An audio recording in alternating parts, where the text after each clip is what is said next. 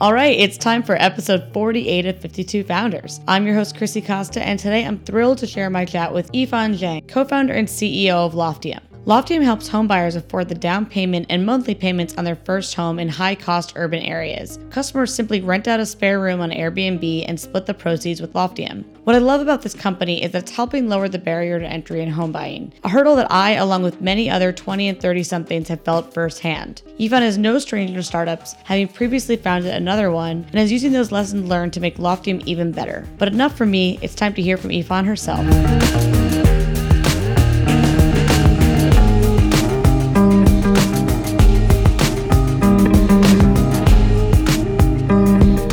Yifan, thank you so much for being on my show today. I'm so excited to have you all the way from Seattle. Of course, I'm excited to be here. So let's start by talking about Loftium and what the idea is.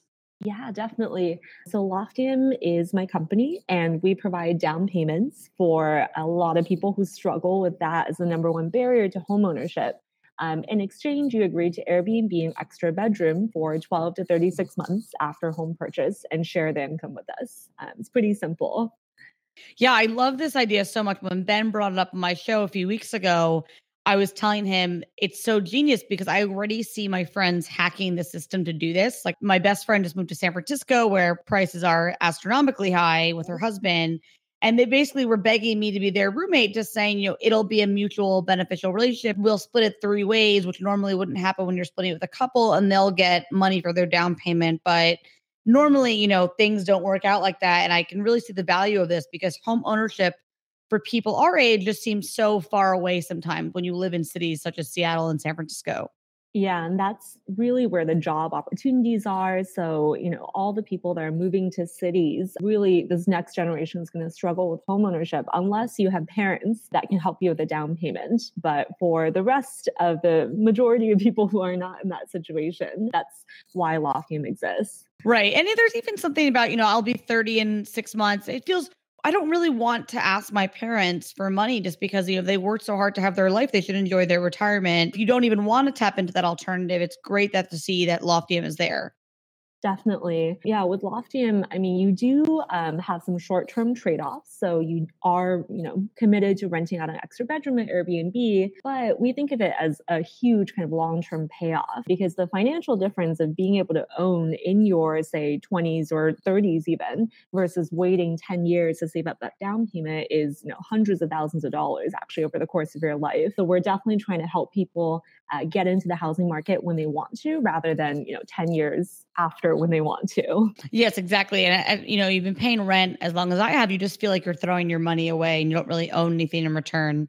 So it's great to see this. But I'd I'd love to know how the idea started. You know, it seems so obvious now when you talk about it, but why I wonder like my first I question would be why was no one else doing this? Yeah, it's interesting. Our investors actually say it's a type of idea where um, when you hear five seconds later you think it's crazy and then five minutes later you think it's a no-brainer.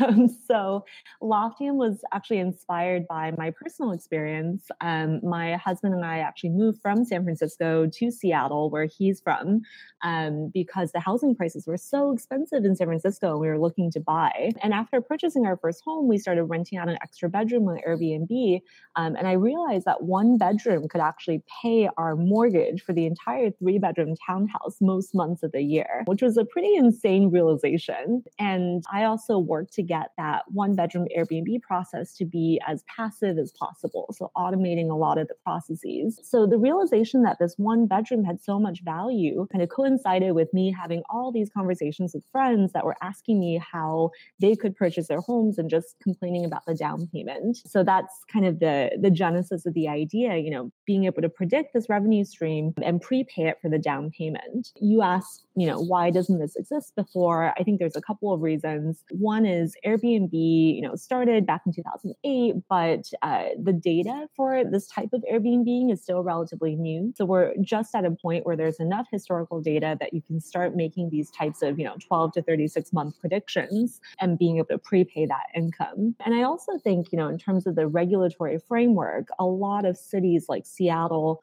are starting to clarify what does it mean, you know, legally to Airbnb an extra bedroom in your primary residence. And most cities are starting to actually legalize this type of behavior because no one wants to stop you from renting out a bedroom in your primary residence. You know, the limits in legislation really come from people buying up, say, 10 plus properties, like multiple properties, just to put on Airbnb. No, that makes so much sense. You know, you I forget that Airbnb hasn't been around that long uh, simply because I'm an early adopter of it. I've been on the platform for so long now and I'm just such a, a big fan of it. And you see people doing that already, buying a home and renting an Airbnb, but they normally, like you said, have to have a cosigner or get their parents to help them with the down payment. So I think you're really tapping into and creating a new market for people to be home buyers. Exactly. Um, and that's definitely what we're seeing. I mean, we're only about three weeks after launch, but the home buyers we're working with are definitely newly activated. They didn't think that they could buy for years. So it's exciting for us to work with people like that because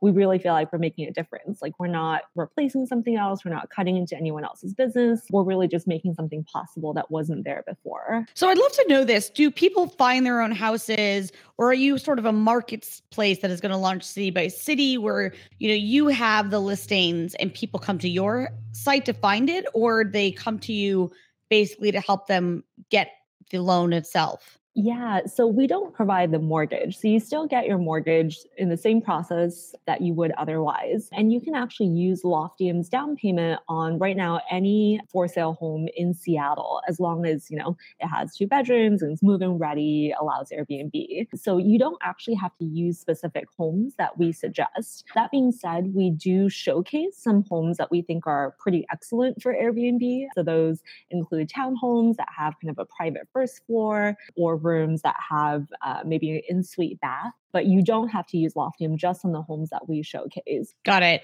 And so, where do you see the expansion going? Do you have to then launch city by city since you said you're only in Seattle right now? Like, what is your vision for the next five years of Loftium? Yeah, so we, uh, my co founder Adam and I definitely wanted to create a very scalable business. And we looked at some other down payment solutions out there. And usually they're very local because they have to go and get approved bank by bank, mortgage bank by mortgage bank in order to grow. So with Loftium, you know, we went straight to kind of the top in terms of the government regulators that define what types of funding can be used for a down payment. Um, mm-hmm. So we got approval to have Loftium's down payment be counted a valid down payment source, just like a parental gift, starting in Seattle. But once we hit certain metrics here, then we have approval to expand to more markets. Um, and the ultimate goal is to have Loftium defined as a valid down payment source everywhere so that any mortgage bank can actually accept our down payment funding. Then, you know, we're just a typical kind of straight to consumer company. Anyone that wants to use us can get a down payment estimate and receive a down payment from Loftium. That's fantastic. And on another aside, your site is absolutely beautiful. So, similar to Airbnb, I think you see the value in having really nice design and pictures. Yes, definitely. Not a lot of mortgage websites are very user friendly. So, I think uh, we definitely wanted to change that with Loftium. Yes, definitely. And so, before we dive into you, my last question would be you know, you mentioned you moved to Seattle for your husband, but what are your thoughts about growing a startup thus far in Seattle, especially in your space? Yeah, um, it's been very interesting. So, Seattle, I'm obviously new to the area. Um, so, I'm seeing everything with fresh eyes. I think Seattle is actually a great place, especially to start a real estate startup because, you know, Zillow and Redfin are here and it's really sparked a lot of innovation. There's a bunch of real estate startups here. That being said, there's not that many fintech startups. So, we're kind of a real estate fintech mix. And that type of expertise, um, I've had to get more from the Bay Area. But you know, we moved from SF, so our investors for Loftium are still based in San Francisco. So it's nice. I get to have a little bit of both worlds. In terms yeah. of kind of the team and hiring, um, Seattle has been amazing. I think there's just you know great talent here. It's slightly less expensive than San Francisco in all aspects, like cost of living included. And it's it's a nice first market for Loftium because it's expensive, but it's not so expensive that only, you know, the the very, very wealthy can own. Yes, definitely. I think that's one of the pain points of uh, San Francisco. And actually one of the benefits to cities like LA or Seattle where you're close enough in proximity and can offer a very similar lifestyle should you need to go to the Bay and try to lure talent away. I think a lot of people are like, well, it's a cheaper cost of living, still a very outdoors lifestyle. And and to me, right, if a company that I really loved wanted to sway me, it, I don't think it would be that hard because it's again, it's a lot less money from where you're living right now in the Bay, which feels like the most expensive place in the world. Exactly. yep. Um, yeah, it's interesting how many people, you know, when they're thinking about buying a home in San Francisco, go way out to the outskirts, um, or mm-hmm. even entrepreneurs, right? Founding companies are now not really able to live in the city if they're not VC backed. Yes, definitely. And so you mentioned, you know, your husband's from Seattle, but where are you from? So I was born in China. I oh, came wow. to the US when I was seven. So only my parents live in the US. The rest of my relatives are all in Nanjing, China. We moved to Indiana, of all places, when we moved to the US. And so I grew up there before going to Harvard for undergrad. Where in Indiana? This little town called Carmel, Indiana. Okay. Yeah, I just well, I just finished Probably never Chicago. heard no, I went to Indiana a few times when I was in my stint in the Midwest, but I, I have not heard of Carmel, Indiana. So, what brought your parents out from China? Um, my dad was going to grad school. Parents are both landscape architects. Um, wow, so okay. my dad went to Ball State University in Muncie, Indiana. So I lived there for a bit. We moved to Indianapolis. Then finally, uh, my parents bought their first home in Carmel. Got it. And so, landscape architecture, is there any similarities you see between that and what, kind of what Loftium does? In is you know, it's almost a similar space, something to do with the home like that, or perhaps I'm stretching a bit. Yeah, it's so interesting because growing up, I had no interest in landscape architecture since both of my parents were in that profession. But my parents always really loved, you know, obviously gardening. And they, so I lived in apartments most of my life. Um, we weren't able to purchase a home as immigrants until I turned 12. So that was such a, I guess, memorable experience for my family, like going house shopping and then being able to own our own home for the first time. And I hadn't really realized this connection until someone mentioned it to me recently. But I think it was a pretty big factor in terms of how I thought about, you know, I always wanted to own. Like when I was in San Francisco, I went to these like low income seminars to try to figure out a way to own in the city. And then, uh, yeah, and then in Seattle, as soon as we moved up here, I wanted to buy. It is so funny though how you sometimes eschew what your parents are doing, but you know, probably in the back of your head, it it always remains there as kind of as what you think adults do for a living stems from what your parents do. Yeah. Um, so when um you went to Harvard, what did you go to study? Uh, I studied economics at Harvard. Okay. And then so when did you first start thinking about entrepreneurship as a viable career option?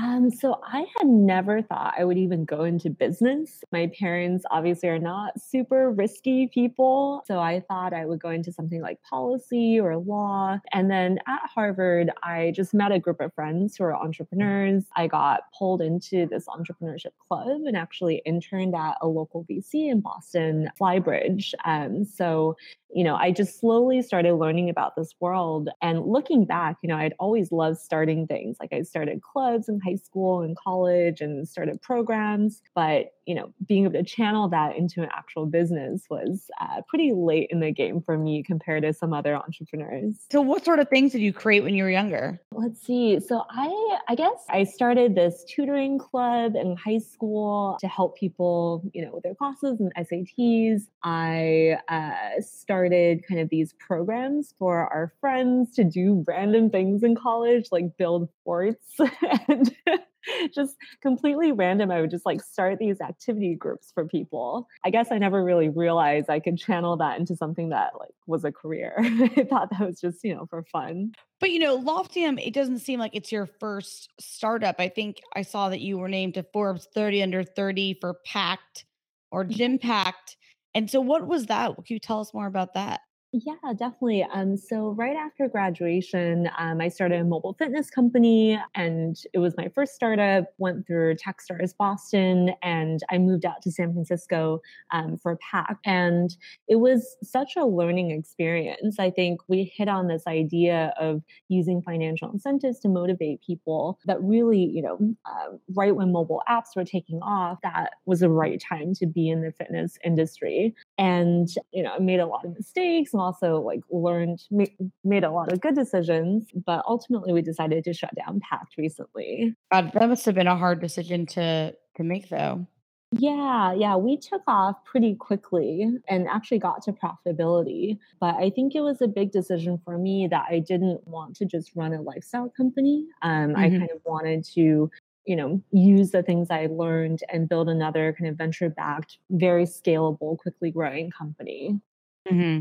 So what did you what is your biggest takeaway then this time around with loftium even though it's a completely different space I'd love to know, you know, what you learned that you want to do different. So I think this time, you know, Loftium is very different. It's a super regulated industry. I think you know, some of the lessons I learned from Pact were um, we definitely wanted to prepare for launch. Um, so uh, I did a lot of similar things to create a big um, kind of media exposure for launch. Um, but we hired much more experienced people, you know, made sure that the product was ready for launch um, and was able to capture a lot more value from that. And then I think, you know, in terms of the learning itself, I think we created a really good culture at Pact. And that is definitely the case at Loftium as well.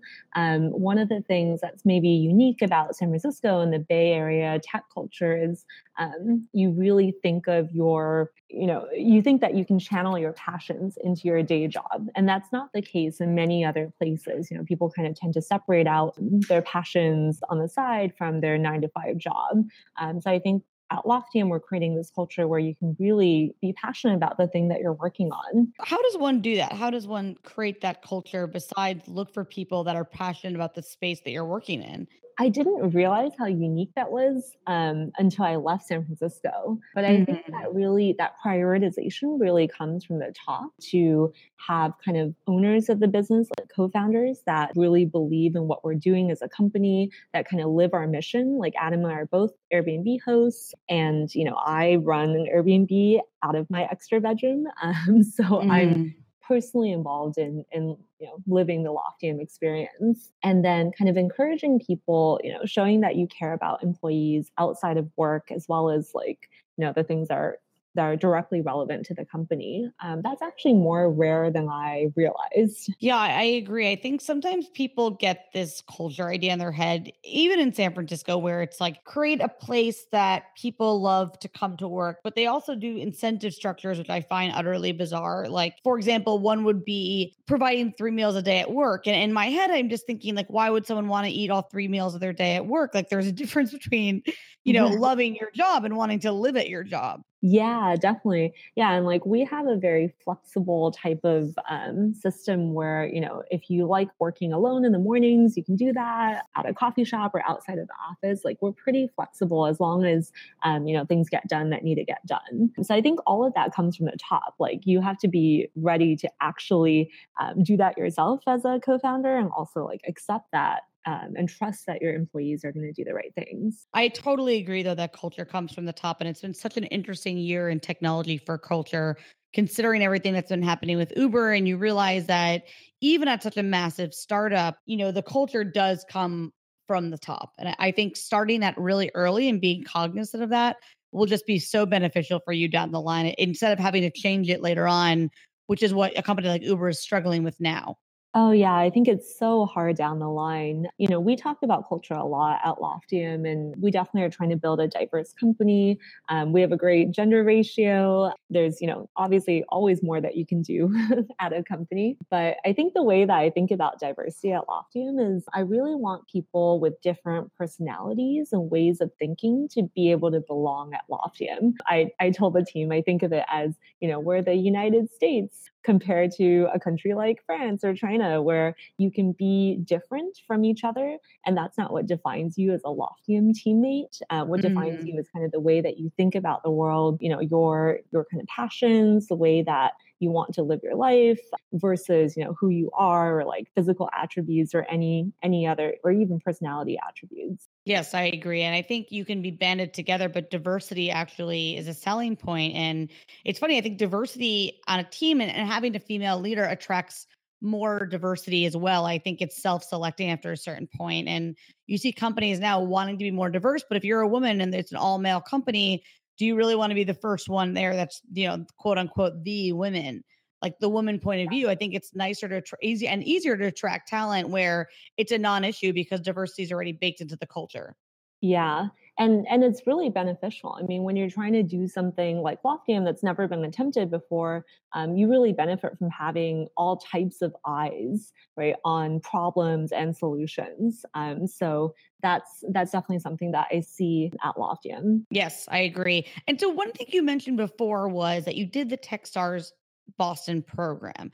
You know, what were the benefits you saw to doing the accelerator? And did you consider an accelerator this time around? Uh, it's interesting because one of our investors, um, Chris DeVore from Founders Co-op, um, actually runs Techstars Seattle. He did ask us if we wanted to do the cohort um, here in the fall. And I I thought Techstars was amazingly helpful my first time. You know, I knew nothing about technology or running a startup, so or fundraising or pitching. Um, so I felt like it taught me a lot of the the skills, like the basic skills of how to be a founder. But I think the difference this time is both Adam and I felt a little bit more experience with startups. Like we felt like we could execute, especially right at the beginning. So you know, we kind of found investors that would be partners to us, but also give us a lot of space just to be able to execute the company. No, that makes a lot of sense. I think also once you find product market fit, it's better to hit the ground running. And if you can't really see the value of it, um, it could be a distraction. In a lot of cases, it could be beneficial. Like I've heard from people on the show, but I think they're also a lot earlier than you are. I think Techstars people um, and, YC alum I've talked to as well maybe hadn't even closed their seed round yet when they were going through it. And so it was a different time. Yeah, and you know, Chris approached us earlier before we were able to raise our round and you know um, get any of the approvals to be able to do Loftium. But I think the idea was just pretty strong in our minds. Um, you know, the down payment need, the solution of using rental income seemed pretty clear, and the amount of pivoting we'd have to do is more tactical rather than the the exact idea. So everything, you know, sounds very like it's going amazingly so far. But I'd love to learn what your biggest challenge has been. Yeah, um, so we got a ton of interest from home buyers uh, over the last few weeks. The biggest challenge is definitely learning how to work with this very early stage, um, recently activated home buyer. Most of the mortgage and real estate industry, uh, I think, works with people that are a little bit farther down the line. Like they may have just more savings or slightly older. you know, um, they've been thinking about this for years.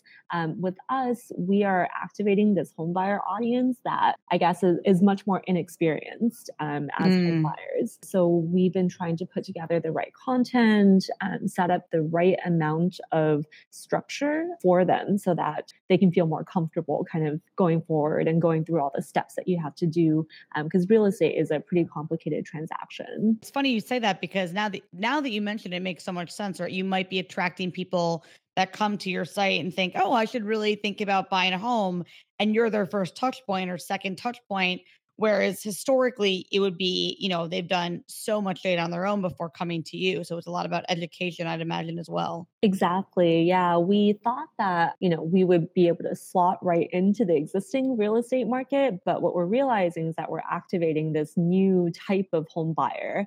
Um, mm. So, about how to work with that and how to direct people to the right resources when we are their first point of contact. Um, it's a good challenge, but um, definitely requires a lot of things to figure out. Yeah, I think that is a great challenge to have. I think it signifies that you're tapping into potentially a new market. And when investors think about TAM, I think they get the most excited about markets that don't really exist yet. You're creating a market yourself, just like Airbnb and Uber did. Yeah, definitely. And it, it's really interesting because I think a lot of investors are very divorced from the needs of our home buyers, like the fact that $20,000 or $50,000 makes a big difference. Um, lots of investors were like, does $20,000 actually matter? And I think for, you know, most of our team and and our audience like that's a resounding yes but we were able to find great investors dfj is our lead in san francisco and um, mm-hmm. you know they definitely really get the problem I, i'm almost laughing about that as $20000 a lot of money i'm like how much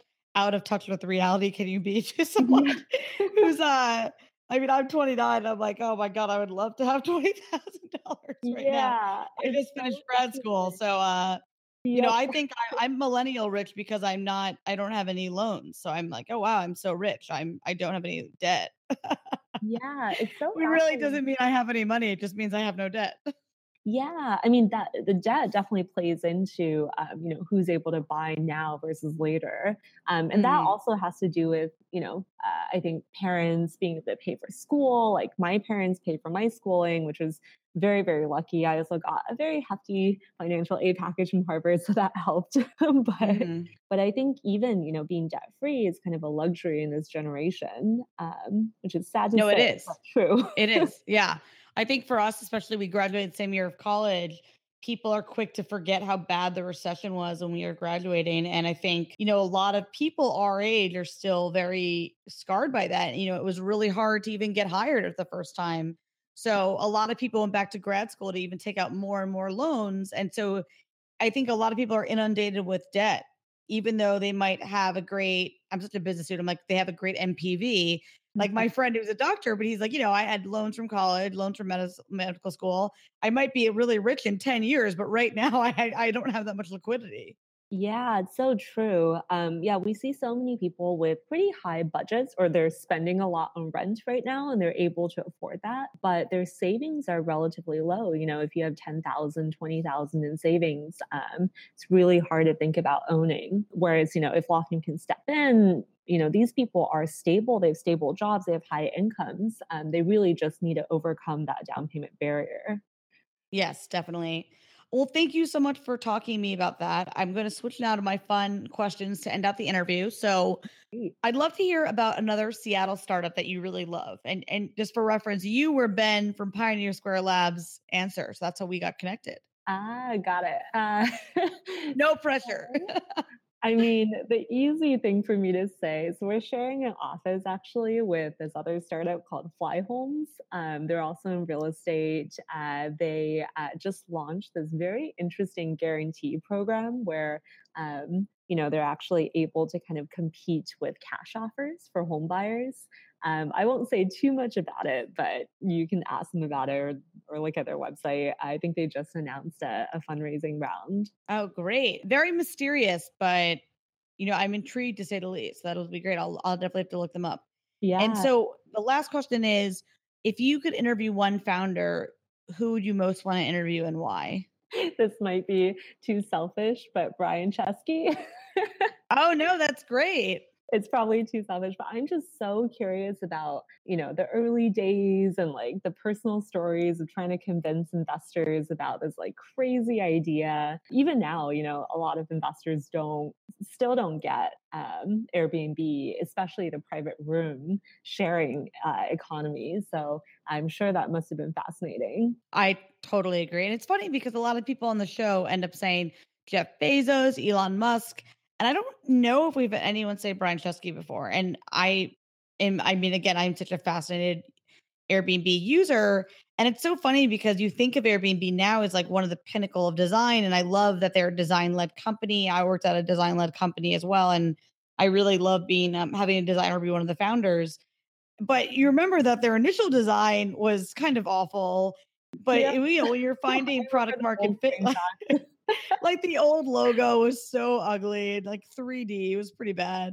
And then there was all that press about the new logo, like what did it look like? It was just it's just they've been through so many changes and there's so much struggle with, you know, getting shut down and regulation in cities that I hear now that they're designing these buildings in Florida themselves and it's just Mhm. they're doing so many interesting things that I think he's an amazing pick. Yeah, definitely. Yeah, I mean, I think there's a lot of great execution in other businesses, but being able to create something that had never existed before and overcome all these kind of social barriers, right, around sharing in your home, um, I think that's pretty fascinating. Definitely. Well, thank you so much, Yifan, for being on my show today. It was I love talking to you. Yeah, great talking to you too. I'm so glad that Ben connected us. All right, that's a wrap on this week's episode of 52 Founders. Be sure to check out 52founders.com and follow us on Twitter at 52founders because you don't want to miss one of the final four episodes. I'll see you next week for episode 49.